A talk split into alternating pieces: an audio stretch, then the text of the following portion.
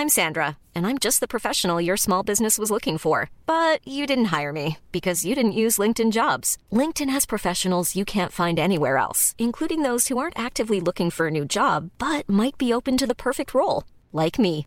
In a given month, over 70% of LinkedIn users don't visit other leading job sites. So if you're not looking on LinkedIn, you'll miss out on great candidates like Sandra. Start hiring professionals like a professional. Post your free job on linkedin.com/people today. Everyone knows therapy is great for solving problems, but getting therapy has its own problems too, like finding the right therapist, fitting into their schedule, and of course, the cost. Well, BetterHelp can solve those problems. It's totally online and built around your schedule. It's surprisingly affordable too. Connect with a credentialed therapist by phone, video, or online chat, all from the comfort of your home.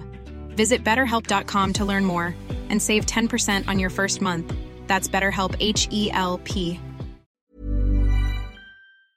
qui vous permettra de rester dans le confort de votre salon et de soutenir la scène émergente du Québec. Les catégories composition rock, composition métal, cover band et hommage. Billets disponibles sur le vente.com. Une présentation des productions Sébastien Gérard et de la brasserie Malco. Des bières qui dépassent les plus 96.9. La façon lévisienne de refaire le monde.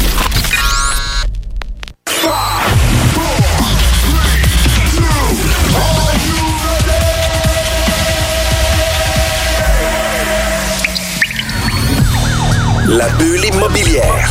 La bulle avec Votre animateur, Jean-François Morin. Jeff, Jeff Morin, courtier Et immobilier. son co-animateur. Kevin Filion. À chaque semaine, on reçoit des experts sur tout ce qui touche l'immobilier. Et on jase. Des questions. Des réponses. Pour tout ce que vous devez savoir. Dans l'univers immobilier. La bulle immobilière.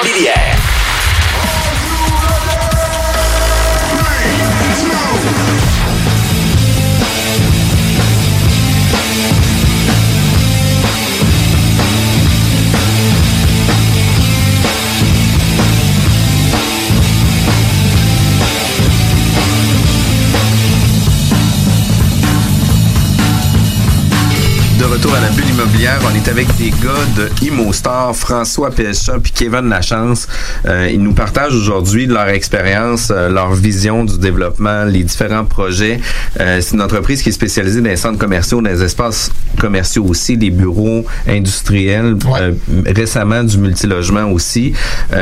En gros, j'aimerais ça que vous nous parliez un peu de du marché de tout ça parce que vous avez la l'occasion, la possibilité d'avoir touché à tous ces ces différents types d'immeubles, ces différents types de clientèle. J'aimerais ça savoir comment que ça se passe euh, au niveau des centres commerciaux, comment qu'on analyse des centres commerciaux, ou comment qu'on on est capable de retirer une euh, rentabilité de ces projets-là? Un, le, marché n'a jamais été aussi bon que ça depuis euh, plusieurs années. on voit des grues partout, de la construction dans tous les grands pôles du Québec, du Canada. Donc, je dirais que c'est vraiment des années exceptionnelles qu'on est en train de vivre actuellement. Des produits là, de multirésidentiels, euh, d'industriels, sur les produits de l'art qui sont extrêmement recherchés par les, divers, les, les investisseurs, par les promoteurs comme nous. Euh, je cacherai pas que le commerce de détail vit des moments beaucoup plus euh, plus difficiles. Euh, t'as le commerce en ligne là, qui, qui affecte les, les- les différents retailers. T'as le, le manque de main d'œuvre aussi qui va affecter les opérations là, des différents commerçants. Donc tout ça mis ensemble, ça fait que le, le- le commerce du détail est un petit peu moins performant et un produit un peu moins recherché par les investisseurs. Euh, je pourrais ajouter aussi le fait que la tendance en est beaucoup à diminuer la superficie des différents locaux. Euh, les locataires ont beaucoup plus de, la misère à se payer des, des, des- un gros inventaire, du gros pied carré, des gros euh, du louer additionnel, des gros frais d'opération, beaucoup d'employés sur le sur le plancher. Donc tous ces ingrédients là ensemble font que que la recette, ben, peut-être que le gâteau lève un petit peu moins qui moins bien qu'il levait dans le passé. Ceci dit, nous dans notre portefeuille, on n'est pas des propriétaires avec des centres d'achat de 1.2, 1.3 millions de pieds carrés. Je dirais que le plus gros qu'on a tourne autour de 170 000 pieds carrés. Qu'est-ce qu'on essaie, c'est vraiment d'avoir un mix euh, de locataires, euh, de services et de commerce de proximité. Donc, que ce soit marché d'alimentation, pharmacie, euh, banque, euh, euh, institution financière, Dollarama, tu sais, qui est rendu un joueur aujourd'hui inévitable dans tous nos centres d'achat. On a, je crois, 17 euh, Dollarama dans notre portefeuille aujourd'hui. Puis à travers de ces grandes bannières-là, qui sont des bannières sûres, on va en intégrer certains locataires qui sont beaucoup plus euh, locaux, euh, des gens du coin, ap- du service de proximité pour les gens. Euh, puis quand on va faire des, des, des projets plus importants en ville, on va pas aller se battre contre les grandes bannières, euh, des grands centres d'achat. Donc qu'est-ce qu'on va faire? C'est qu'on va redévelopper nos centres d'achat en rajoutant des usages différents pour être en mesure que le centre puisse continuer à vivre qu'un achalandage constant. Comme qu'on a fait à Cap-Rouge, à Cap-Rouge, on avait un centre d'achat, 60% de vacances. On a démoli une grande partie, euh, qui- ben, la grande partie qui était vacante, les espaces communs. On avait 12% d'espaces communs. On a refait un strip commercial. On est passé de 12 à 1 de com- de- d'espaces communs. On a pris nos locataires qui étaient moins performants. On les a soit, on, a- on les a libérés de leur beau. On a pris les plus performants, on les a remis en strip commercial. On a vendu une portion du terrain à Chartwell Ba- Baltimore, qui ont construit une résidence de personnes âgées de 364 portes, qui est venue directement se coller à même le centre d'achat. Qu'on est passé d'un centre d'achat, je de catégorie C, dans un secteur en demande, à une propriété en multi-usage de catégorie A. Donc, c'est ça qu'il faut qu'on fasse. Créativité. Ouais, c'est ça, j'allais. Transformer le visuel en exceptionnel. Le mot créativité me, me frappait, là. T'as vu- t'as volé mon punch. C'est que ça, ça nous permet aussi de, de notre côté, tu sais, de, on va dire, d'attaquer des dossiers de, de manière différente parce qu'on est capable, de, en maîtrisant les différents usages, ben, on est capable de regarder, de regarder différentes possibilités quand on analyse un site. Fait que ça, c'est un, super bon exemple. Puis, tu sais, euh, je continuerai un peu sur, la, sur, le, sur le marché, tu sais, le- les centres commerciaux. euh, bon, il y a- il y a plusieurs personnes parlent de vente en ligne, etc. Mais quand on regarde les chiffres, on, on voit pas, euh, c'est un- une partie de la réponse, mais on voit vraiment un changement dans le comportement des consommateurs. Fait que ça, c'est un, c'est un aspect qu'on surveille beaucoup. Euh, mais on voit, nous autres, qu'il y a eu une espèce de, en partie, un transfert vers l'industriel. Euh, Il y a une grande demande, puis ça, ça, ça dicte un peu aussi pourquoi là, les, les investisseurs se sont tournés vers ce produit-là. Quand quand j'ai commencé, moi, en 2012, l'industriel était euh, relativement bon marché les loyers très très bas. Euh, c'était pas un produit qui était tant que ça recherché par les par les investisseurs. Puis là, en quelques années, ça l'a viré de bord bout pour bout. Euh, beaucoup plus de demandes. Euh, c'est quand on regarde un peu le- les, les, les statistiques, c'est des, des loyers qui sont en dessous du, du coût économique de construction aussi. Fait que il y a, y, a, y a eu un certain rattrapage dans le marché industriel. Fait que nous, on garde on garde euh, tu sais, les yeux ouverts sur ces opportunités-là. On a des un partenariat entre autres avec Fiera, Fiera Properties là, qui a acheté plusieurs propriétés à Québec, dont dans l'industriel. Fait qu'on est leur gestionnaire désigné pour la région de Québec. Euh, si, si c'est pas pour nous, parce qu'on en a quelques-unes propriétés industrielles, puis on est intéressé encore à en faire, on, est spécialisé entre autres dans le build to suit, fait qu'on est capable d'accompagner les locataires dans cette offre-là. Euh, si c'est pas pour nous, ben Fiera aussi euh, regarde pour des, propriétés d'ampleur, fait qu'on est on est capable de gérer là, pour pour euh, pour ces joueurs-là. un produit euh, populaire comme l'industriel amène beaucoup de joueurs de l'extérieur du marché de Québec, partout au Canada, à bider sur les projets. Donc, encore une fois, ça amène, euh, ça a un impact, là, une compression, encore une fois, sur les taux de capitalisation. Donc, ça devient de plus en plus dur pour des joueurs comme nous d'être en mesure euh, d'acheter ces propriétés-là parce qu'ils deviennent très, très chers. Donc, euh, de là, nous, l'importance de s'associer avec ces joueurs-là pour devenir leur gestionnaire de tous les projets qu'ils vont faire à Québec. Donc, c'est une stratégie qui est différente. Quand on n'est pas capable de l'acheter, ben, on s'associe avec les grands pour être en mesure de développer avec eux autres. Mais vous prenez une certaine expertise qui, probablement, un jour, vous servira vous-même à, à faire des acquisitions. Fait que, tu sais, dans- On est leurs ça va des deux bords. Ouais, leurs c'est ça. oreilles, on fait les inspections pour eux, on négocie les différents baux pour eux. Donc, on connaît les propriétés euh, par cœur, mais on n'est juste pas les propriétaires. Mais eux, des- historiquement, ont toujours ce type de partenariat-là ou c'est parce que vous, ils vous avez dans la, dans la main pour Québec ou dans le fond, ils font jamais la gestion de leur propre industriel? Ben, entre autres, sont, sont toujours par partenariat. puis- Mais il faut reculer aussi une couple d'années. Il y a beaucoup de joueurs de l'extérieur de Toronto qui ont acheté massivement à Québec ou dans d'autres marchés, même Montréal. Euh, puis ils se sont rendus compte que veut pas, il y, a, il y a une certaine culture différente au Québec. Là. En partant, il y a la langue qui est différente. Euh, bon, les, les- le, le code civil qui est différent. Euh, donc il y a toutes sortes de choses qui. C'est ça. Les la ville, non, tout est différent. tout Ouais. est différent. Fait que eux se sont rendus compte au fil du temps qu'il y en a, il y en a quelques-uns qui se sont plantés dans le marché de Québec. Donc, ils ont vu que pour bien réussir ici, ça te prend un joueur local. Euh, puis, c'est une formule qui, nous, de notre côté, ça, ça fait notre affaire. Du côté du partenaire, ben, ça s'assure d'avoir des yeux dans le marché. Sais, on est connecté, on sait ce qui se passe. Fait que les autres, c'est important. On est capable de parler de nouvelles constructions. Ça va être quoi la compétition?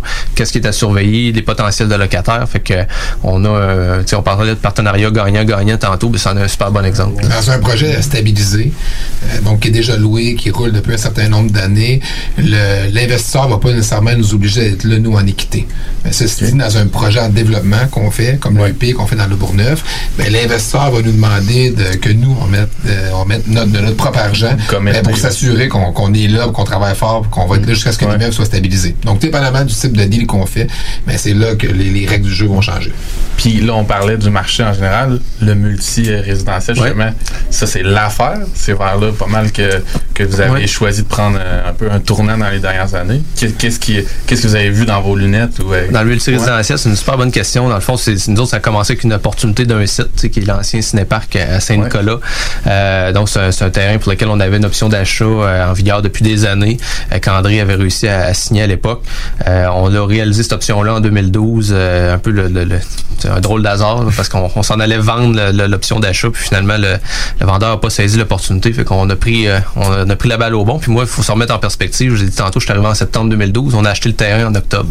Donc, je venais toujours d'arriver, François n'était pas encore là, mais on a réussi à convaincre André à l'époque avec, avec la, gang qui était en place de au moins sécuriser le site, puis de dire, regarde, on va développer avec la ville le protocole d'entente, les rues, etc., les différentes, euh, différentes ententes pour au moins lotir les, lots, puis vendre ça à des, des joueurs qui font du multi, qui sont déjà dans le marché, euh, dont, plusieurs ici sur, la rive sud. Euh, finalement, en cours de route, tout ce qu'on travaillait le dossier, François est arrivé, puis on a vu une opportunité, un changement de comportement dans le marché. Puis on s'est dit, bien, on fait du premier bloc. Fait on a lancé le premier 63 logements avec un produit assez diversifié. On avait du studio jusqu'aux trois chambres, jusqu'aux cinq et demi. Puis ça a été une réponse de marché exceptionnelle. On a eu une- on avait un, un beau produit neuf dans un secteur qui n'en avait pas eu depuis des années. Les balcons surdimensionnés, euh, stationnement intérieur. Donc on a vraiment frappé un type de clientèle qui est le baby boomer dans, dans ce marché-là. Fait qu'on a autour d'un 57-58 ans de moyenne d'âge présentement. Bonne clientèle, le fun à Super bonne clientèle. Qui va rester longtemps dans le bloc. Ben oui, c'est les moyens. tu sais, pour, Puis c'est- ça a renouvelé le stock un peu aussi. Euh, on voit beaucoup de construction euh, dans le multirésidentiel à Québec sur la rive sud. Puis euh, ce qui explique ça, les, les gens qui sont moins proches du marché, euh, encore hier nous posaient la question, je comprends pas pourquoi il se fait autant de nouveaux blocs. Ben, je dis c'est vraiment un déplacement, un déplacement de clientèle parce que tu as très peu d'immigra- d'immigration à Québec. C'est pas ça qui explique le- la croissance autant que, que Montréal. Mais on a vraiment un profil de clientèle, les baby boomers qui ont révolutionné chacun des marchés dans lesquels ils ont, ils ont, ils ont passé, l'auto, n'importe quoi. Euh, là, c'est le multirésidentiel qui le vit. Le condo au Québec, moins, euh, moins à la mode. Donc, c'est le multi qui, a, qui en a bénéficié. Fait qu'ils veulent un style de vie sans, sans tracas. Tu sais, pas, pas d'entretien, euh, pas de tracas financier. Tu sais, ton, ton pire engagement, au pire, c'est un an de loyer. Mais si t'aimes pas la place, tu t'en vas. Si tu fais six mois dans le sud, de l'hiver, tu as une flexibilité qui vient avec ça. Quelqu'un qui peut aller voir le concierge, il peut aller voir ton, ton logement. T'as les Fait services, T'as les services, t'as le stationnement intérieur, toutes sortes de choses qui La communauté, t'as les gens près de toi. Ouais. Parce qu'on parle de résidentiel, mais en réalité, c'est toujours un peu de l'usage mix, je pense, dans les projets que vous essayez d'incorporer puis qui se fait de plus en plus, dans le sens qu'il y a toujours un petit peu de commercial au travers. Je sais pas si. euh, Non, combien y en a-tu dans pas a pour l'instant, on, va, en rajouter pour l'âge, mais l'âge, c'est vraiment une vision. Qu'est-ce qu'on a fait? C'est qu'on a créé vraiment le premier projet là, de type station balnéaire à Québec. Donc, chacune des phases, aujourd'hui, on a trois phases de fait sur huit. On a environ 400 appartements. Toutes les phases sont interconnectées par des espaces communs intérieurs ou extérieurs. Donc, on a un terrain de 1,1 million de pieds carrés. On est entouré d'une forêt. On est à trois minutes du pont de Québec. On est à une minute en automobile de tout ce qui est supermarché, SAQ, institution financière, restaurant. Puis, euh, qu'est-ce qu'on veut créer? C'est vraiment euh, encourager les gens à, créer une communauté, à rester sur le site possible, à minimiser euh, l'utilisation de l'automobile. Donc, on essaie d'offrir un maximum euh, d'activités, de services euh, sur le site ou à proximité du site. Qu'est-ce un des points forts aux loges, c'est que vous avez l'impression vraiment de vivre en campagne. On est entouré de forêts. On a des balcons qui vont jusqu'à 600 pieds carrés. Des balcons de 600 pieds carrés, là, euh, c'est plus gros que deux, là. c'est plus gros C'est que deux ça. studios mis ensemble euh, au centre-ville de Québec. Donc, euh, tous ces éléments-là ont fait que Loge est un succès aujourd'hui et que pour la balance du développement là, qu'on va faire d'ici la fin de 2026, mais ça va continuer à être aussi performant. On a des bons locataires, puis c'est nos meilleurs ambassadeurs. Ils aiment tellement le projet, ils aiment tellement la marque, ils aiment tellement l'environnement. Qui amènent leurs amis. Que c'est eux qui amènent leurs amis, leur famille. Puis une des choses qui est vraiment importante puis drôle de qu'est-ce que vous avez dit. euh, hier, j'ai rencontré une dame qui me dit ben écoute, elle dit moi euh, ma maison, elle dit j'ai un attachement particulier à la maison parce qu'elle dit je suis né dans la maison. Puis elle dit ça fait 68 ans là que j'habite ici, que la maison m'appartient, etc. Puis elle dit je m'en vais en location. Puis moi qu'est-ce que je me recherche? Elle dit tu sais c'est un milieu social. Puis, tu sais, on a une évolution aussi de notre vie sociale, tu sais, au secondaire, au cégep, on a une vie sociale qui est extrêmement puissante. Après ça vient euh, la vie de couple, les, les enfants, qui fait en sorte qu'on va Tranquille, tranquille. On Pas va- tout seul ici, là. Pas seul c'est tranquille, là. on va, ouais, puis tu sais, euh, j'ai l'occasion de pouvoir travailler beaucoup malgré ma situation familiale, mais ça fait en sorte qu'on va maintenir des relations sociales quand même plus restreintes le moment où ce qu'on va avoir de jeunes enfants, puis par la suite quand les enfants vont devenir plus autonomes, un peu plus vieux, ben on ressent qu'il va y avoir un engouement social, là, tu euh, le 40, 45, 50 ans, oups, là, tu sais, on est à l'aise financièrement, oups, on, réaugmente notre réseau d'amis, mais quand, on arrive un peu euh, retraité, semi-retraité, ben, on n'a plus le même réseau, fait que le- les enfants sont partis, on voit plus les enfants aussi régulièrement, etc. Le réseau social devient vraiment important, puis d'avoir une vision de station balnéaire, d'offrir des services, puis une vie sociale aux bébés boomers, moi, je pense que c'est un des points qu'il faut toucher le plus euh, régulièrement, puis leur offrir des services où ce qu'ils vont pouvoir réseauter ensemble, non pas sur les réseaux sociaux, mais en personne, parce que c'est ça qu'ils ont besoin. là. Puis qu'est-ce que je pourrais dire, c'est qu'on est très à l'écoute de notre clientèle. Donc, euh, on a fait des modifications importantes de la phase 1 à la phase 2, de la phase 2 à la phase 3. On a rajouté des espaces communs que les gens nous demandaient. On a fait des modifications dans les finis pour être en mesure de vraiment rejoindre les attentes de qu'est-ce que nos clients voulaient. On fait des focus groups, on leur pose des questions. On, quand on fait une entente de location avec eux, il y a un certain questionnaire où est-ce que les gens doivent répondre. Donc, comme promoteur, on se dit pas, bon, on fait un copier-coller d'une phase à l'autre. Ouais. Non, non, non. On s'adapte vraiment au marché.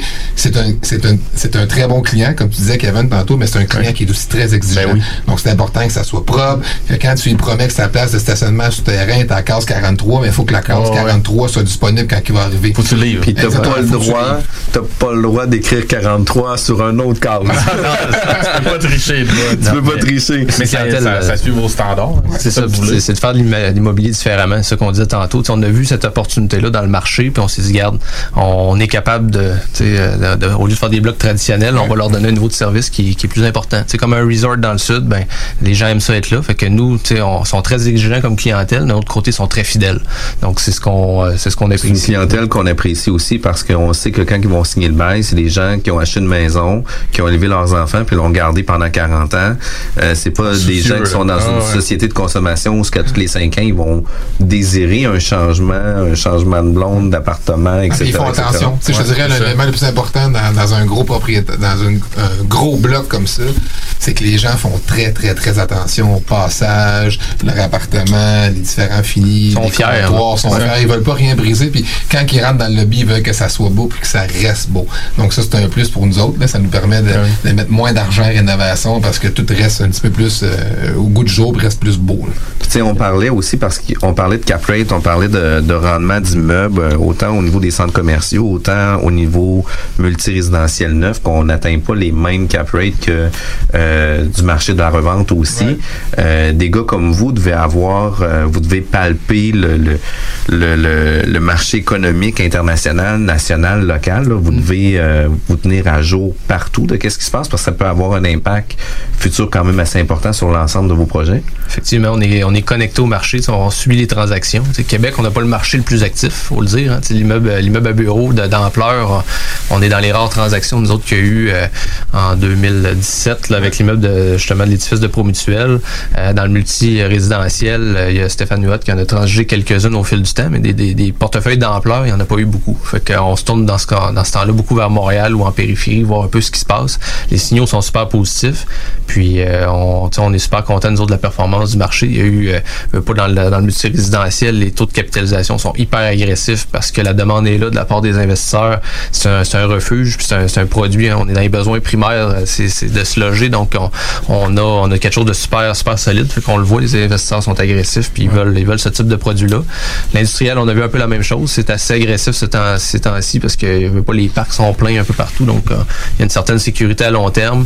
Bureau un petit peu plus un petit peu plus difficile. Euh, on a vu là, un petit peu de un petit peu de euh, euh, mais ça reste quand même un bon produit. Il va y avoir toujours de l'appétit pour les immeubles neufs puis les immeubles de qualité. Euh, centres commerciaux, c'était c'était relativement relativement stable. C'est plus de le défi, est plus de maintenir les loyers au fil au fil du temps. C'est un défi, non. Puis je pourrais rajouter à ce que tu dis, Kevin, c'est le, le- fameux NTV que nos euh, collègues euh, du reste du- du Canada vont dire, c'est que tu as les marchés de Toronto, de Vancouver, de Montréal qui sont, sont en boom actuellement en termes d'investissement.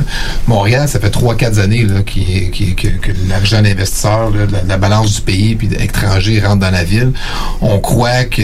Ça va, ça va déborder Oui, ici à exactement. Québec. Donc, les prochains, ça va être notre marché à nous. Des marchés similaires à celui de Québec, là, qui vont être en mesure de- d'attirer ces gens-là. Donc, nous, on doit déjà faire des projets qui sont pour les, euh, les, les acheteurs institutionnels. Donc, quand on conçoit un projet, ben, c'est important d'y penser euh, dans les aménagements qu'on va faire, dans la conception, dans la structure, dans l'architecture, de mettre vraiment là, des, des critères élevés pour être en mesure d'a- d'attirer un gros fonds de pension que lui, quand il l'achète, il l'achète en cash. Puis après ça, il va le garder pendant, pendant 40, pendant 50 ans. Donc, c'est important de, de- de bien répondre à, à leurs critères à eux. Puis on a du terrain ici à Québec. Ouais. Rive-Nord pour accueillir plein de projets puis plein d'investisseurs. De l'importance d'avoir un, un beau réseau de transport structurant.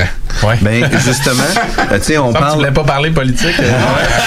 Moi, je suis pauvre, ça me fait plaisir d'en parler. Euh, je pense que ça va nous mener à un prochain step de développement dans la ville. là. Mais tu sais, c'est un peu ça aussi, tu sais, en étant directement dans, dans ça, parlons-en. Euh, selon vous, c'est quoi les plus grands impacts que la Ville de Québec ou la région de Québec peuvent, euh, peuvent subir dans les prochaines années? Tu sais, est-ce que il faut stopper l'étalement urbain? Faut-il avoir un troisième lien? C'est quoi qu'il faut faire pour être en mesure de garder une belle économie autant sur la rive sud que la rive nord? Mais moi, je crois que oui, il faut vraiment stopper l'étalement urbain. Là. C'est des coûts qui sont astronomiques pour les villes.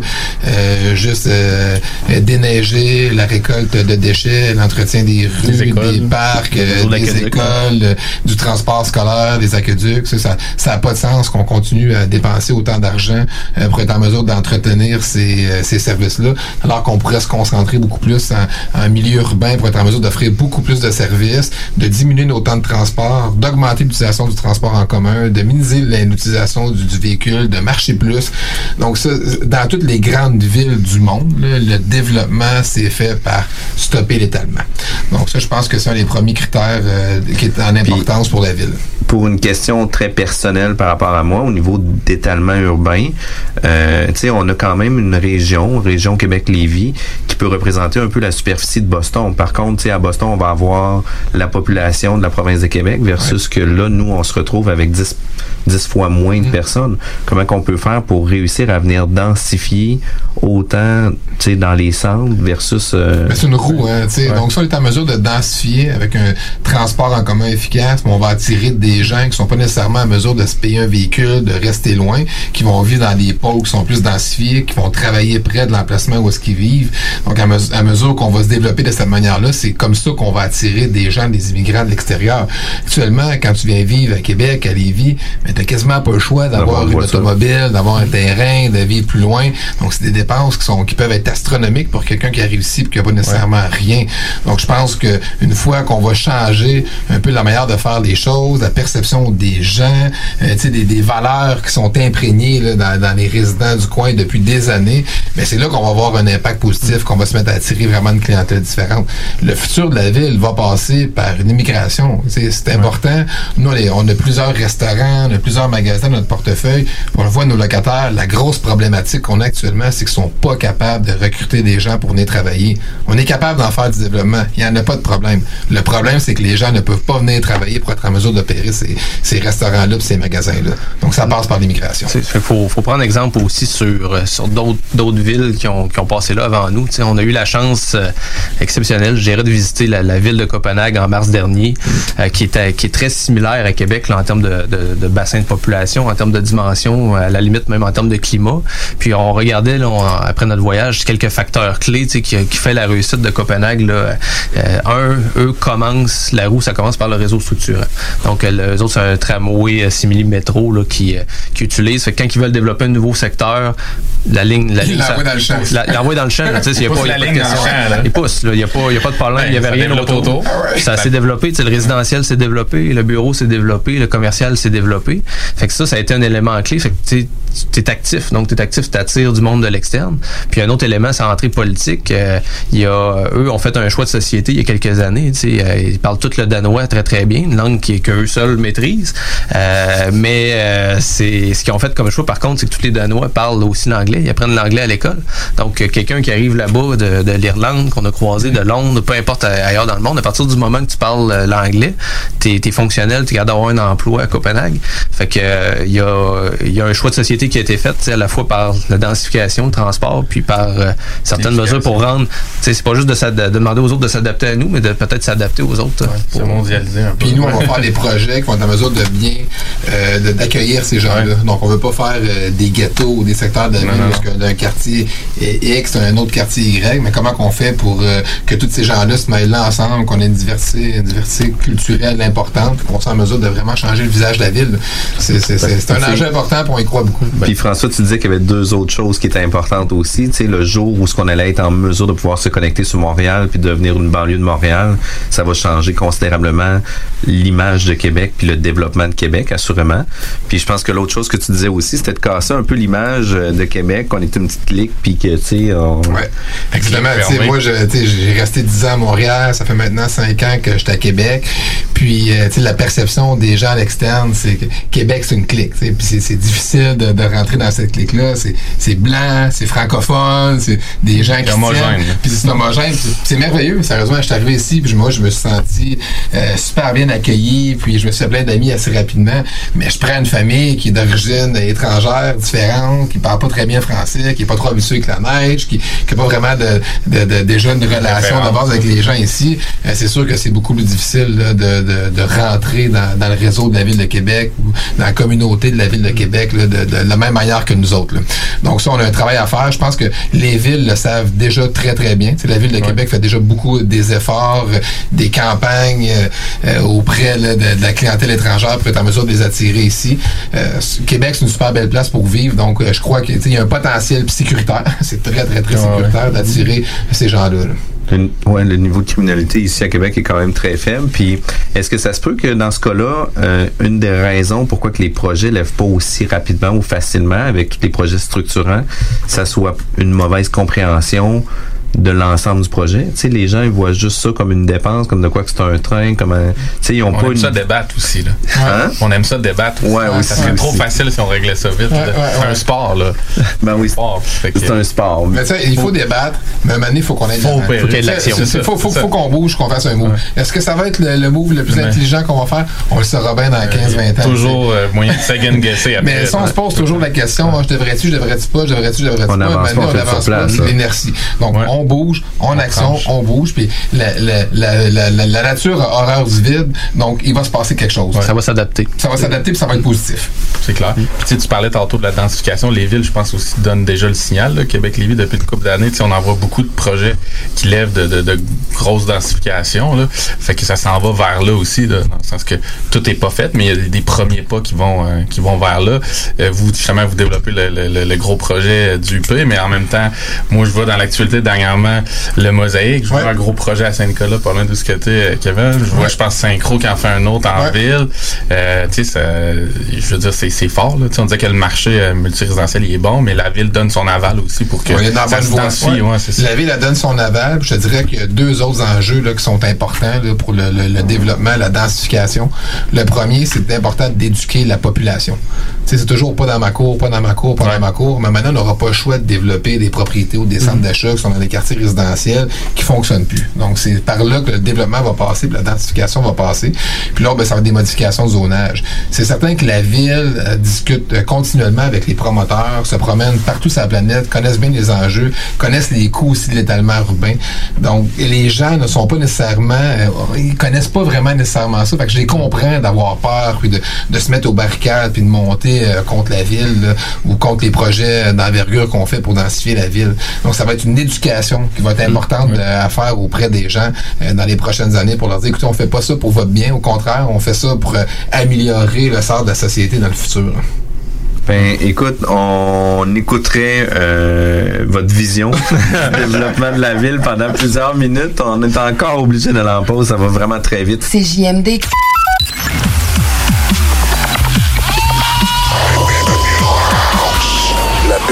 Au 96.9 Alternative Radio. On est de retour à la bulle immobilière avec euh, François Pelcha, Kevin Lachance, euh, des pros, euh, des passionnés chez ImmoStar. Euh, les gars, on a parlé de marché, on a parlé de, la business, de où ce que vous étiez, c'est quoi les différents marchés, mais j'aimerais ça qu'on on est plus euh, approfondi dans vos différents projets que vous avez déjà réalisés, des projets que vous avez en cours, ou même d'autres projets futurs, si jamais on a un peu de temps, là, des scoops là, sur qu'est-ce qui peut s'en venir. Euh, vous disiez aussi en, en premier plan que vous aimiez ça être des, euh, les premiers de la parade, là, tu sais, d'amener des nouveaux concepts, etc. Là, c'est, euh, vous avez parlé de votre immeuble, euh, immeublé, qui est une certification. Ouais. Puis c'est quoi les prochains projets ou les prochaines certifications que vous aimeriez mettre en place? Je n'en ai parlé. La prochaine, c'est une certification WELL. Certification WELL qui est basée sur le confort, le bien-être et la santé de l'occupant qui est basée sur 10 critères qui ont été établis. Là, j'ai amené mes notes pour pas vous dire n'importe quoi. là. Qui- ça existe depuis 2014. Ça a été développé par l'International Well Building Institute aux États-Unis. C'est des chercheurs, des scientifiques, des médecins qui ont sont rendus compte que nos intérieurs, nos environnements intérieurs étaient deux à cinq fois plus toxiques qu'à l'extérieur. C'est normal, on est encloisonné, les fenêtres sont fermées, les systèmes d'air. Donc, comment qu'on fait pour améliorer euh, la santé et le bien-être des occupants? Donc, ils ont développé euh, 10 catégories euh, qu'on doit mettre en application dans la conception, dans l'exécution, dans la gestion de nos différents immeubles. Euh, c'est des catégories, c'est l'air, c'est l'eau, la nutrition, la lumière, le mouvement, le confort thermique, le matériau, l'esprit et la communauté. Par exemple, je peux vous donner deux, trois exemples assez simples de ça. Les cages d'escalier. Les cages d'escalier sont sous-utilisées dans un immeuble normal. Donc, comment qu'on fait pour les rendre agréables que les gens puissent les utiliser? On va racheter des éléments de biophilie. Donc, il va peut-être avoir des plantes. On va racheter de la musique. Donc, va avoir de la musique dans les escaliers. Racheter des couleurs. Au lieu d'avoir des cages d'escalier ternes, gris ou beige, donc on va racheter des différents paliers de couleurs. On peut mettre des exercices à faire. Donc, vous êtes au niveau rez-de-chaussée, mais vous pouvez monter directement sur, le bout des pieds, faire des squats, justement pour encourager les gens à l'utiliser. Par exemple, nutrition, on va faire, on va faire un potager communautaire, on va organiser des activités de cuisine, on va laisser des livres de cuisine euh, traîner dans la bibliothèque, on va envoyer à tous les mois euh, au- euh, par newsletter à nos, à nos résidents ben, des conseils nutrition. On est au mois de novembre, présentement c'est la courge qui, est l'aliment du mois, mais mangez-en pour telle, telle, telle raison. Voici des recettes qu'on peut vous donner pour être en mesure de bien exploiter la courge. Euh, sur l'eau, par exemple, on va mettre des distributeurs d'eau présents un peu plus partout dans, l'immeuble euh, pour que les gens puissent remplir leur gourde, bien s'hydrater. Euh, les matériaux, ils vont être choisis, beaucoup de bois, beaucoup d'éléments qui sont un peu plus chaleureux, que quand tu, quand tu te mets en contact avec les matériaux, tu as une texture, tu capable de, ressentir l'énergie. Fait que tous ces éléments-là ensemble vont faire que quand tu rentres, quand tu vas vivre dans le projet, ben, tu vas te sentir bien. Wow! Wow! C'est où qu'on sait? Donc, C'est le premier projet à Québec, c'est important de le dire, parce que le premier projet à Montréal s'appelle Humanity, qui est un projet en usage mix qui est fait par Cogir. Vous pourrez aller voir sur le site web. Puis nous, ben, à force de, de se promener dans les différents projets, on s'est dit comment qu'on fait pour euh, euh, faire les choses de manière différente. On s'est dit on va faire le premier projet WELL à Québec.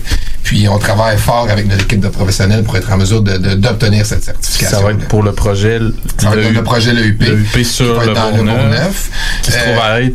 qui se trouve à être un projet de 13 étages, 187 appartements locatifs avec beaucoup d'espaces communs. Directement sur le côté du parc de l'escarpe- de l'escarpement. voisin de, de, de l'immeuble où de la vous êtes, phase finalement. un, lead A. Ouais. Exactement. Donc, euh, Puis est-ce que, dans le fond, la certification WELL, je pense que c'est supporté un peu comme euh, par la, la même communauté que la, la certification LEED, là, Ouais, le même institut? Est-ce que ça oblige aussi qu'il y ait une certaine santé du bâtiment ou c'est vraiment focus 100% sur l'occupant? tu sais, ça se base beaucoup sur la certification euh, Lead aussi. lead aussi. Donc, c'est toutes les bonnes pratiques du lead vont te mener à la certification WELL. Fait que c'est un plus, un bonus par-dessus. Contrairement- au- au-delà du building, on y va aussi avec l'occupant. Ouais, Ouais. c'est ça. Puis contrairement au lead, le well, c'est la certification. Si tu euh, rencontres pas les résultats, mais tu peux la perdre. Donc, à chaque trois ans, tu dois te requalifier pour être en mesure de garder ta certification WELL dans l'immeuble. Il y a Vraiment quelqu'un de l'institution américaine qui vient aux trois ans, qui fait des visites, qui pose des questions, qui pose des questions à tes occupants, qui fait des vérifications sur ton immeuble, tes systèmes d'air, tes systèmes d'eau pour être, pour être certain que tu atteins vraiment les critères qui sont exigés par WELL. Fait que tu peux pas mettre la poudre aux yeux au début, puis après ça, laisser tout ça, tomber tes initiatives. tu peux, mais tu- mais tu peux, mais tu vas la perdre. Puis tu sais, finalement, t'envoies la même infolette pendant les 35 prochaines années. Manger à la courge à vie, c'est bon. Papier collé, c'est bon. C'est bon rendu là. Puis, euh, fait tu sais, c'est au-delà de juste de construire une boîte, là. Tu sais, on, s'entend, là, vous êtes sur... euh, Années-lumière de là, là. Ah oui, des années-lumière de On a ça. lancé le projet tu sais, la semaine dernière Ouais. du point de vue médiatique. On n'est pas encore en location. Puis je vous dirais qu'on a eu plus d'une centaine de gens qui sont enregistrés pour nous demander de l'information, pour avoir les plans premiers, juste parce que le projet est vraiment euh, différent de tout ce qui se fait dans la ville de Québec. Est-ce On que va vous les- louez déjà sur plan? Est-ce que vous êtes dans le, la, On va la- louer en février. Mi, Ok. euh, Mi-février, on, on va avoir nos plans finaux. On va avoir euh, le bureau de location qui va ouvrir. Donc, les gens qui veulent s'inscrire, euh, peuvent aller sur ouais. l'UP.ca. OK. Mais c'est déjà, vous commencez déjà à creuser. Nous, on est, on On est allé commence à cette creuser, semaine. on est en train de faire les murs berlinois, puis on avance, on avance dans, dans- dans l'exécution. Ouais. Ça va être une livraison là, mai, euh, mai 2021. Ouais, là, donc, ouais. euh, pour la saison de location, si on veut, juillet 2021. OK. 2021, là. Ouais, Il faut que l'année 2020 C'est passe ça, aussi on, est déjà, on est déjà là dans le carnet de commande. Nous autres, c'est du 2022 à montant. C'est quand même euh, impressionnant, les gars. Puis un des projets que ça fait longtemps que vous avez commencé, c'est le projet des loges à Saint-Nicolas avec l'ancien cinéparc. Euh, ça a été un projet qui a été regardé de tout le monde. Hein. Ça a été critiqué à différents niveaux, des fois positivement, des fois négativement. Puis tu sais, à savoir comment que ça allait euh, fonctionner. Puis je pense que tout le monde a gardé un œil sur le terrain puis le projet, comment que ça allait évoluer. Puis, tu sais, vous l'aviez dit aussi en, en pré-entrevue, votre objectif premier est de toujours faire des projets à l'avant-garde, mais vous voulez pas être les premiers non plus à se planter dans des projets. Puis, tu sais, euh, pas hors de tout doute, mais vous avez fait un projet extraordinaire avec ça qui lève super bien, que les résidents sont ultra contents. Puis, tu sais, parlez-nous de, de votre premier projet résidentiel. De. On avait parlé un peu comment que vous en avez fait l'acquisition, mais un coup que l'acquisition est là, les loges arrivent de quelle façon? C'était vraiment, nous autres, une vision d'amener une corde de plus à notre arc. C'est vraiment ça l'objectif de départ. C'était de dire, euh, bon, quand on analyse un site, comme on a parlé tantôt, qu'est-ce qu'on peut amener? On a l'expertise commerciale, bureau, euh, à la limite industrielle, etc. Là, le, résidentiel, on ne l'avait pas. Donc, on, on s'est dit, si on se lance dans, ce- dans cette aventure-là, ben, on va mieux comprendre la réalité des joueurs de, de, du- de l'industrie du multirésidentiel. Puis, on va être capable, ben, si c'est pas nous qui le réalise, ben, mieux de, de le faire en partenariat dans certains sites. Finalement, ben, on s'est fait prendre un peu au jeu. On, a, on y a pris goût, puis on, on a levé le premier 63 unités en, en 2000. euh, en fait, on l'a livré en 2016, puis on a eu une réception incroyable. Tu sais, le- les études de marché, tu as, raison, Jean-François, là-dessus. Les études de marché euh, aussi étaient, étaient pas tous euh, pas tous favorables, euh, très, euh, je dirais très conservatrices. euh, les niveaux de loyer, le type de, de, de, de- ça, on veut de positionnement de marché qu'on devait atteindre. Puis finalement, bon, on est allé avec euh, avec le flair, puis on a euh, on livré un building euh, qu'on va appeler du moyen haut de gamme, fait de qualité supérieure qui, se faisait déjà à quelques endroits à Québec, mais très peu sur la rive sud. Donc on est arrivé avec ce, ce ce produit-là, puis une très très bonne réception dès le départ. Puis on été surpris, c'est les contrairement au marché traditionnel, c'est les grandes unités qui ont parti en premier. Fait que je pense après deux semaines, tous nos cinq et demi étaient partis. Les grands, les grands quatre et demi, même chose. Toutes les unités de coin. Fait qu'on on s'est rapidement, euh, on a rapidement réalisé que le que la clientèle avait un appétit pour, euh, puis avait une capacité de payer Pour les grands logements. pour les grands logements. Puis euh, je me rappelle notre première porte ouverte, on s'est fait prendre au jeu complètement. C'est un peu, sans dire désorganisé, on, on avait sous-estimé le, nombre de personnes. le nombre de personnes, pas assez de place dans le lobby du, du, du bloc. On est en pleine construction, mais on, on a beaucoup de gens qui se présentent. Là, on, on- là, on rencontre notre clientèle pour la première fois. T'as bien beau faire les études de marché Parce tu qu'il faut le dire. Ouais, c'est ça. Vous, Vous comptiez sur deux là. Ouais, agents. on est présent. On en a une en fin de semaine, 23-24 novembre. Kevin et moi allons présent faire les visites avec les résidents. Ça, j'allais dire. Le projet Ah, c'est ça. Le projet a peut-être levé Ah oui. parce que vous aviez deux agents de location euh, top, là. Ouais, c'est ça. Ben, euh, à nos, à nos premières, plus, c'est euh, premières expertises, on a eu nos premières, premières euh, flammes là-dedans. Puis, euh, c'est ça, on a rencontré notre clientèle pour la première fois, puis un petit peu plus âgée qu'on anticipait. Alors, on voit aussi les voitures qui se stationnent dans la rue. Fait que, oh, OK, c'est un niveau de revenu peut-être un petit peu plus élevé. Fait qu'on a eu une super bonne, euh, bonne aventure avec le premier bloc. Puis, ça nous a amené une expérience incroyable pour concevoir le deuxième. Le deuxième, on, on a pris ce qu'on a acquis dans, dans, le, dans le premier. C'est comme je disais, on était là dans les visites, on était là pour accueillir les gens à leur, leur euh, prise de possession au 1er juillet, comprendre d'où ils venaient, euh, pourquoi ils avaient choisi le projet des loges, etc. Fait qu'on a écouté tous ces commentaires-là, On a bonifié le projet en phase 2, puis on, là, pour l'instant, on répète la formule phase 3, qui, elle, va être livrée euh, en janvier, euh, janvier 2020. Tu peux Donc, peut-être euh, dire l'ajustement que tu nous avais parlé en entrevue par rapport à, à tes étages, tes types de plafonds, tu sais, qui n'est pas nécessairement Ouais. une démarche habituelle. Oui, c'est un bon, un bon point. On a, dans le jeu, en fait, on, quand on dit on voulait sortir un peu du marché traditionnel, on a fait des, des plafonds en béton, en béton exposé à grandeur. Donc, euh, plus, euh, c'est peut-être plus adapté à une clientèle un peu plus jeune, c'est plus look industriel. Puis, bon, on a eu une super bonne réception. Tu sais, en, en bout de ligne, il y a quelques euh, locataires qui nous demandaient de, de peinturer les plafonds euh, en blanc, tu sais, changer le look, peut-être de, de mettre du gyps. Fait qu'on s'est dit en phase 2 comment qu'on évite ce dilemme-là? Tu sais, comment qu'on peut adresser, là, Que le les gens, nombre, ils, ils choisissent un appartement immédiatement sans avoir de modification. C'est ça. Puis nous autres, on m'a donné des interventions, vous le savez. Après, c'est plus Ah coûteux que quand c'est planifié au départ. Fait qu'on est arrivé avec l'idée, là, sans dire révolutionnaire, une bonne idée. C'est-à-dire, on va alterner les étages. Fait que euh, l'étage rez-de-chaussée et les Vous avez étages fait un étage impair, un étage pair, un étage impair. Exactement. Quel flash quand même! on est allé, on est allé dans.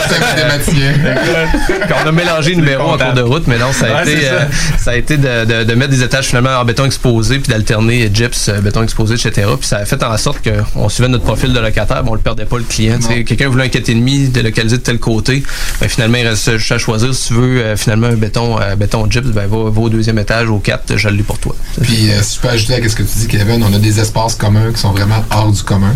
On a un parc central de 50 000 pieds carrés. Là, là je viens pas... euh, ça vient de- d'un brainstorming qui, qui est fait autour d'un cinépark. Vous savez, c'est un ancien cinépark. Vous êtes des- probablement... Oui, on le sait. deux- On était, vous on était là. Déjà écouté des films avec vos blondes d'abord, je certain.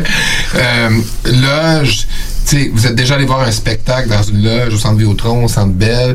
Qu'est-ce que tu as comme attribut dans une loge? Ben, t'es- VIP, c'est moderne, t'es près de l'action, t'es insonorisé, t'as un service supérieur, euh, te ressors, t'es comme, euh, t'es le premier, t'es fier. Fait tous ces éléments-là qu'on voulait remettre là, quand on a créé le projet, le projet Loge.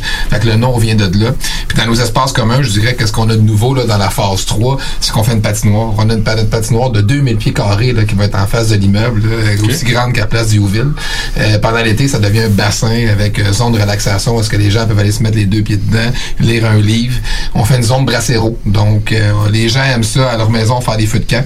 Donc, comment qu'on va être en mesure de leur offrir ça au loge? Donc, on a fait un emplacement euh, exprès avec euh, des hamacs, des, des tables à pique-nique, des, des, des, des chaises, un gazebo, des lumières. On a des, vraiment des fire pits au gaz, où est-ce que les gens peuvent venir s'installer, gratter de la guitare. On a une piscine chauffée, on a deux salles d'exercice, on a une salle multifonction. On a fait une salle de donc avec euh, table de pool, écran de télévision, table de blackjack, euh, jeu d'or, espace coworking. Donc on essaie vraiment là, d'aller mettre des espaces là, dans les phases là, qui, sont, qui sont différentes, qui attirent les gens, puis on le voit que ça, ça fonctionne. Euh, on était justement au loge, Kevin et moi, hier, puis en milieu d'après-midi, deux heures d'après-midi, il y avait environ euh, 30 personnes qui étaient en train, en train de faire un, un tournoi de poker. Donc, dans la salle multifonctionnelle en après-midi. Fait que ça, quand on arrive pour, pour on voit ça pour nous, C'est exceptionnel. Ah ouais, c'est ça. la- La communauté, la ça. communauté se crée. Ils Ah sont ouais. là, ils jouent ensemble, ils ont du plaisir, ça riait. Il y en a un qui avait une petite bière de cachet, c'était merveilleux. Ouais, c'est ça. Vous êtes lousse là-dessus. Ouais. Moi, qu'est-ce que je trouve vraiment le plus cool avec notre émission, c'est qu'à toutes les fois que j'ai des, on a des invités, je vais tout le temps signer avec eux autres. Tu sais, L'année des j'ai signé avec eux autres. C'est ça. Fait que moi, ça me met dans, ça me met t'attend. dans le trouble sur plusieurs affaires. Mais c'est vraiment très cool. Puis la vision, on la ressent aussi. Vous parlez de vos projets, puis c'est vraiment très cool. Y a-t-il d'autres choses aussi qui s'en viennent sur Québec? Ben moi je dirais qu'on fait le projet euh, Le Maguire sur l'avenue, qui est un projet de condo, euh, beaucoup plus euh, d'auteur nature. là. C'est un projet de 4 étages, 42 condos. Euh, Ça, c'est le stationnement qui était adjacent au Starbucks. Exactement. C'est le stationnement qui est directement au cœur de l'avenue, en face de notre ancien siège social, parce que nous, on était directement dans l'ancienne caisse des jardins. On vient de déménager dans le Bourgneuf. Donc, on a fait l'acquisition de ce terrain-là avec notre partenaire. Donc, on développe un projet de 42 condos. On fait un rez-de-chaussée commercial, puis on va quasiment plus que doubler l'espace de stationnement disponible actuellement. Donc, on Parce vraiment c'est vraiment très gros sur, enjeu là-bas. sur le stationnement, vous allez créer plus de stationnement. plus de stationnement. Trois étages de stationnement souterrain. Exactement. C'est un enjeu, dans le fond, c'est un appel d'offres de la ville. C'est la ville qui était propriétaire. Puis il y avait un engagement de la part du promoteur à, minimalement remettre le même nombre de cases de stationnement, sais, sous forme de location. Mais euh, fait que c'est une partie qu'on respecte. Puis même on ajoute là, des stationnements qui vont être disponibles à la clientèle du secteur. OK. Ce projet-là, il est où dans le développement? Qu'on va commencer à construire euh, cet hiver. Donc, euh, entre janvier et février, on va commencer à excaver là, 2020. C'est un projet qui va prendre environ un 18 à 20 mois là, de construction. Les projets de cette envergure-là, c'est toujours au moins 20 mois de construction. Puis moi, quand tu me dis ça, un gars de construction commencer en janvier, février, excaver, c'est quoi le, le, le, le choix? C'est juste un timing qui Non, doit être celui-là euh, c'est vraiment prévu. Donc, on ne veut pas tomber en condition d'hiver pour monter la structure. Quand on excave l'hiver, techniquement, il n'y a pas de poussière.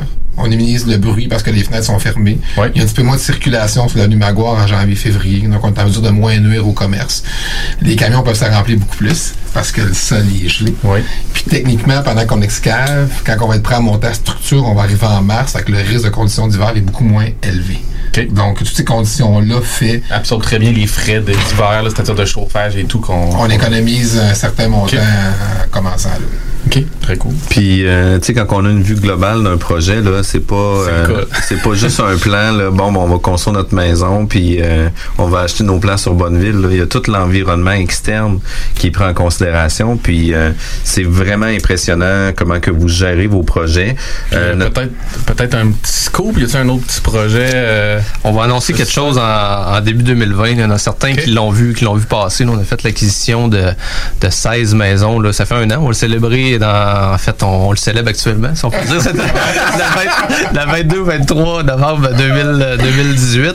On a acheté euh, les 16, euh, 16 maisons qui restaient sur le boulevard Laurier, là, face à Place de la Cité, euh, entre Éclat, la résidence des personnes âgées et le CHUL.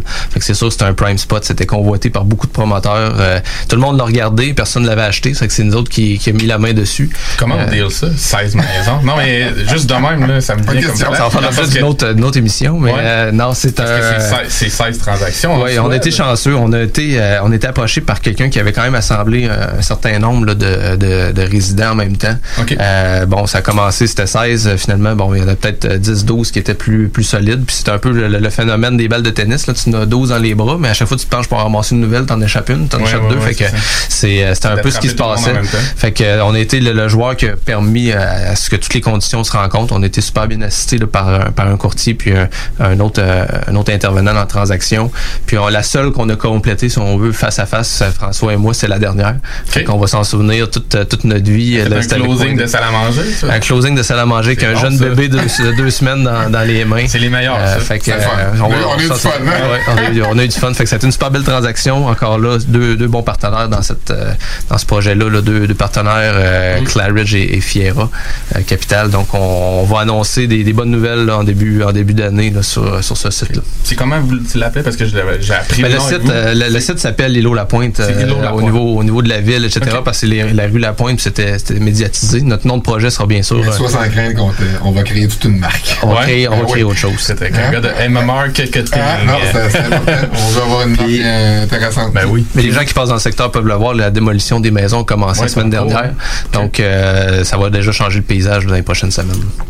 Puis vous, les gars, au-delà d'être des passionnés puis des gars impliqués à 100 000 à l'heure dans l'immobilier, euh, vous êtes impliqués aussi pour différentes fondations, différents organismes. On arrive à la fin de notre émission, fait qu'on on va prendre le temps aussi d'appuyer les différentes fondations et organismes sur lesquels euh, vous siégez ou que vous donnez euh, votre bénévolat. Toi, Kevin, c'est avec quel organisme que tu fais affaire? Oui, moi je suis impliqué euh, avec Centraide, fait dans, la, dans le programme de jeunes philanthropes émergents. Euh, donc c'est la deuxième année que je suis impliqué avec eux, fait que ça pour aider à la grande campagne, on a, on a un bon succès. Euh, puis je dirais depuis, euh, ça fait quatre ans maintenant, je suis impliqué avec la cellule, qui est une, si on veut, une, une espèce de filiale, la relève en philanthropie de la fondation du CHU de Québec.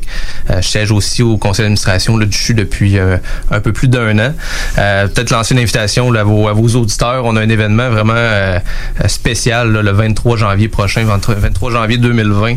Terminal de croisière, euh, coût de billet 135 C'est pour une bonne cause. On a remis 205 000 l'année passée. Ce qui, est, ce qui est phénoménal avec la cellule, c'est qu'on choisit à chaque année une cause à l'intérieur du CHU. Donc, on- il y a plusieurs euh, causes qui nous sont proposées. Puis notre mission, c'est de choisir une cause orpheline. Fait que pas les, nécessairement les causes les plus, euh, les plus sexy à l'intérieur du CHU. Euh, cette année, c'est pour euh, le cancer colorectal. Donc, on a une jeune équipe de, de médecins qui nous a approchés, puis on est tombé en amour avec la cause. Fait qu'on on se démène pour, euh, pour ramasser des sous pour leur fournir un nouvel équipement qui va les aider dans leur à humaniser les soins pour leurs leurs patients. Puis toi, François? Moi, je, je, je suis parti beaucoup avec la Fondation Michel, Michel Sarrazin. Euh, donc, euh, sur des différents cocktails, l'application pour le rebranding, l'agrandissement de, de, leur maison, euh, collecte de fonds, plusieurs événements pendant l'année. Donc, j'ai depuis, je dirais moi, depuis le début de ma carrière, j'ai toujours été un gars bien impliqué dans différentes fondations, là, avec Pierre Lavoie, avec la Fondation des, des Canadiens pour l'enfance. Donc, on est chanceux, nous, d'être où est-ce qu'on est aujourd'hui. On est reconnaissant envers la société puis la vie pour ça. Puis c'est important pour nous là, de, de, redonner aux gens qui ont malheureusement euh, pas la même chance que nous. Donc, on essaie vraiment de s'impliquer euh, le plus qu'on peut, donner le temps qui nous reste. Oui, c'est ça. Parce qu'on en a. Mais on peut impliquer la famille. Je pense mais... impliquer la famille dans cette démarche mais c'est ça qui est le fun des fois aussi, c'est de relier un peu le professionnel puis le personnel au travers de ces. Puis dans des, dans des activités comme ça aussi, ça devient une belle opportunité, une belle fenêtre d'amener nos familles, de réseauter avec nous aussi. Exact. Puis dans un autre cadre. Ça permet de parler aussi de, certains sujets. L'année passée, notre cause, c'était les grands brûlés. Euh, J'ai deux jeunes garçons de 5 et 7 ans. C'est pas, pas quelque chose qu'on aborde à chaque jour. Hein. fait que, de voir bon, l'événement, la photo, avec un grand brûlé, eh ben, il y a des questions qui se posent, mais on les, on les éduque en même temps, puis on, on peut les, contaminer un peu. Ben ça, c'est positif. Puis c'est vraiment positif de recontribuer aussi dans la société à différents organismes, puis ça vaut réellement la peine. Les gars, euh, ça fut un réel plaisir de vous recevoir ici en studio.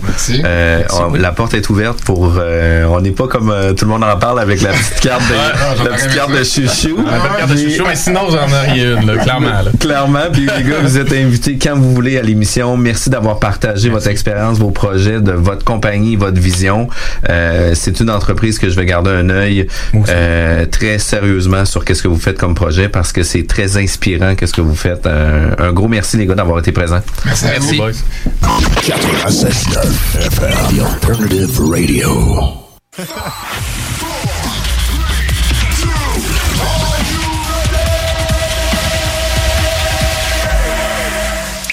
Bienvenue aux capsules de Copé Formation d'affaires avec Kevin Pépin.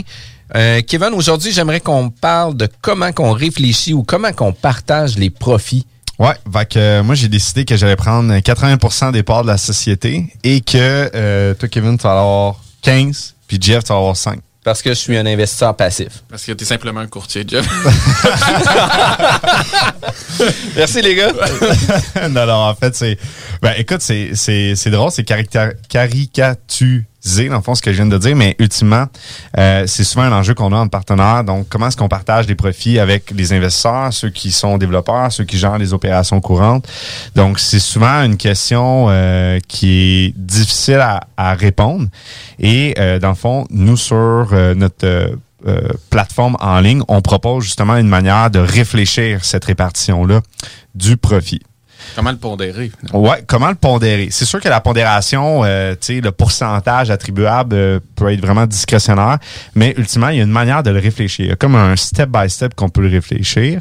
Et la première question, c'est en fait, euh, qui qui prend le plus gros risque en termes de capital?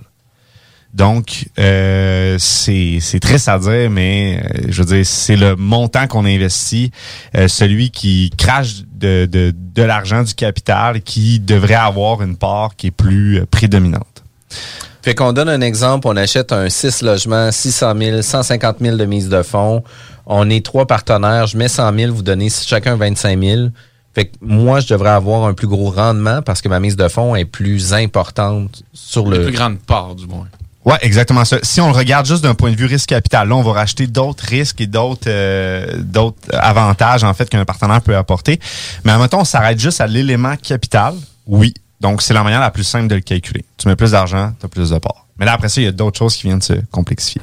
Parfait. Allons-y avec les autres choses. Deuxième chose, donc on y va. C'est vraiment par ordre. Hein? On monte dans le fond. Euh, en fait, on descend en termes de priorité. Donc le, le premier, c'est vraiment les risques de capital. Le deuxième, c'est les risques de caution. Donc, le risque de caution, c'est, OK, ben, euh, GF, Kevin, on est dans un deal ensemble, on cautionne tout le même prêt. Mais si on cautionne un prêt d'un million de dollars et que euh, moi, j'ai 100 000 de valeur nette, toi, GF, tu as 800 000 de valeur nette, puis toi aussi, tu as 100 000 de valeur nette, qui en réalité prend le plus gros risque de caution? C'est GF. C'est GF. Parce qu'on est on est solidaires ensemble. Donc JF ultimement, même si même si dans ce scénario-là on mettrait un tiers, un tiers, un tiers en termes de capital, tu vas quand même prendre plus de risque de caution, tu as une plus grosse valeur nette. Si ça plante euh, ou quoi que ce soit, ben c'est toi qui vas être beaucoup plus au bat, tu as beaucoup plus à perdre et ultimement d'un point de vue bancaire, tu apportes plus de valeur parce que pour le banquier, c'est toi en réalité qui viens diminuer le risque. Donc, le risque de caution est très important à prendre en compte. Puis il est, il est souvent mis de côté ou du moins pas abordé. Ou Il est presque il jamais abordé. tu sais, c'est ça. Exactement. On l'aborde Parce que pas. la caution, euh, on se dit, elle sera jamais appliquée. Donc, c'est quoi la valeur de ça? Puis le réflexe des gens aussi va être souvent, ben écoute, on est 50-50 dans le deal, fait que tu sais, on est à 50-50 tout le temps, mais ça se peut que la, la, la- la- justement l'équité ou la, la- la valeur nette de quelqu'un va en prendre un plus grand risque par rapport à l'autre. Exactement. Puis euh, d'ailleurs, si on peut la- l'appliquer à la pratique de notre propre expérience chez KP Management, on a déjà monté une structure dans laquelle que on attribuait des shares pour une caution. On attribuait des shares pour euh, ensuite de ça la mise de fonds. Et on attribuait des shares pour quelqu'un qui allait faire le développement de tout le projet.